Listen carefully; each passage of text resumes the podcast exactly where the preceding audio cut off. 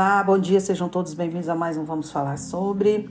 Aqui estou eu trazendo o terceiro capítulo dessa história, dessa narrativa de Irmã Stufo, essa grande médium que foi muito importante para a codificação do primeiro livro deixado por Allan Kardec, o Livro dos Espíritos.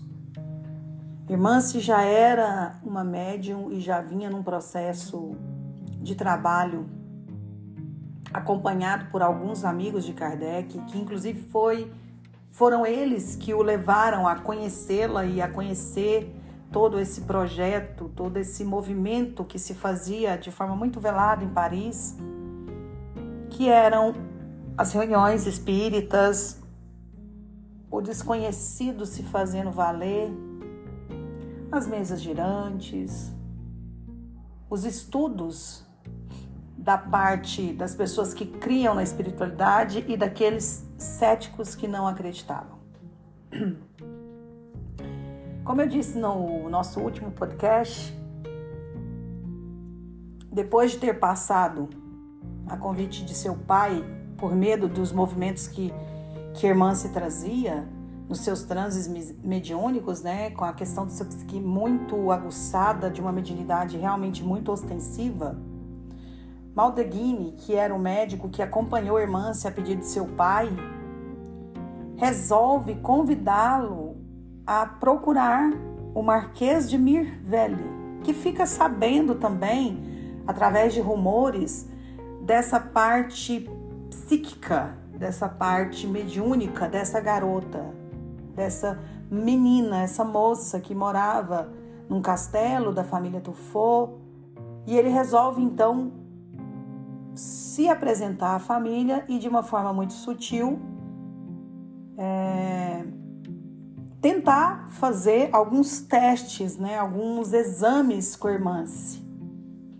pois ele já assim havia ouvido falar de algumas alguns movimentos paranormais, alguns movimentos é, com cunho espirituais que já haviam se fazendo em outras regiões, em outros lugares, que nada mais é que são os médiums, que naquele momento estavam ainda é, de forma muito sozinha, descobrindo toda a sua questão mediúnica, todas as suas questões, seus psiquismos mediúnicos e não tinham uma espécie de de quem acolhesse isso, de quem pudesse dizer a eles que eram contatos, que eram faculdades mediúnicas, como Kardec depois destrinchou e desmiuçou isso de uma forma muito coesa, deixando esses livros e esses estudos sistematizados para que a gente pudesse ter um norte em relação ao nosso psique e às nossas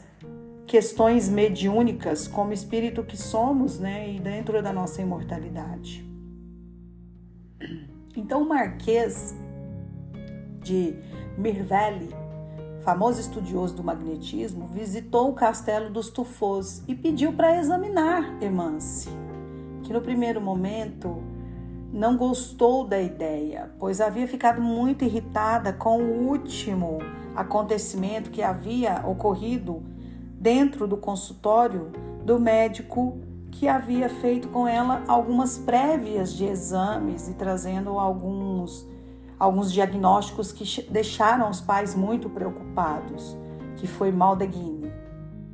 Feito isso, o Marquês, humildemente, depois de toda é, de ter escutado todos os humores e se colocado diante de um efeito parapsíquico muito forte, pede para que possa fazer um teste com a irmã.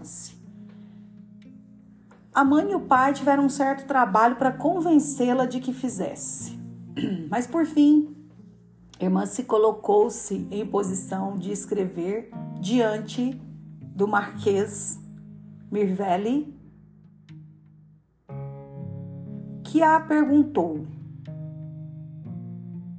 se ela estava pronta e à disposição de fazer esse teste e que ele iria fazer perguntas supostamente para o invisível esperando que houvesse uma manifestação da escrita. Então ele faz a primeira pergunta: Está presente o espírito em quem penso? Em caso de positivo, queira escrever seu nome por intermédio desta garota? O espírito respondeu, usando as mãos de Irmance como médium de psicografia mecânica. A mão de Irmance começou a se mover e escrever lentamente. Não, mas um de seus parentes remotos. Aí ele pergunta: Pode escrever seu nome? E esse espírito responde: Prefiro que meu nome venha diretamente à sua cabeça.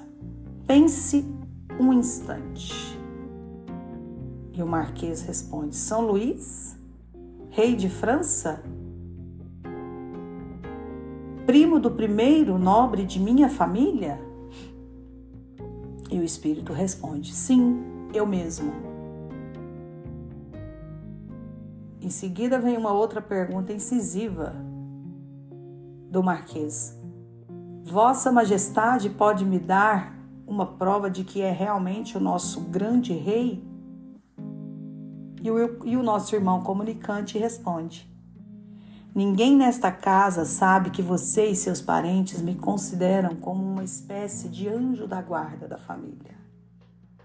Então, nesse momento, o Marquês, tomado de, de uma forte comoção, não tem dúvidas de que se trata de São Luís, um primo de, de primeiro grau dele que foi nobre na França e aí, nesse momento, tomado realmente de muita emoção e, e, até assustado com tudo isso, ele não tem dúvidas de que Hermance está a escrever comunicações e coisas que ela não tinha conhecimento, que ela não tinha acesso.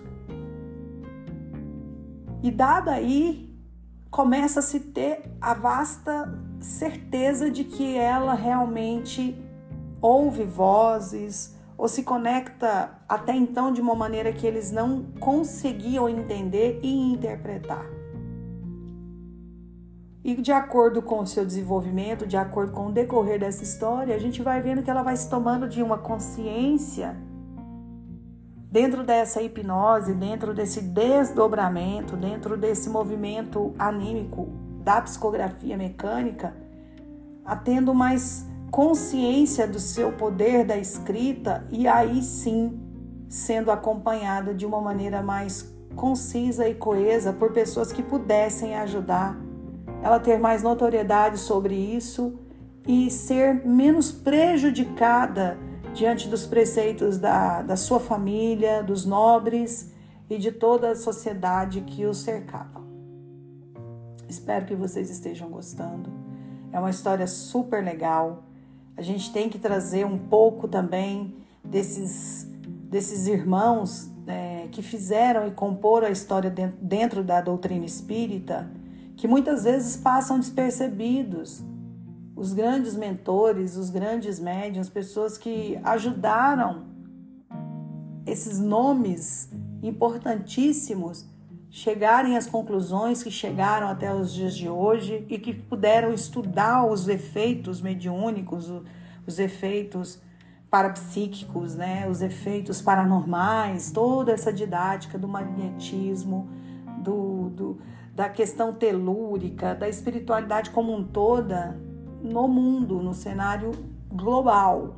O espiritismo é uma religião, uma ciência, uma filosofia que atinge muita gente. Fiquem com Deus. Até a próxima. Uma boa semana. Eu desejo uma semana de equilíbrio, de consciência e, sobretudo, de muita paz. Até a próxima. Tchau, tchau.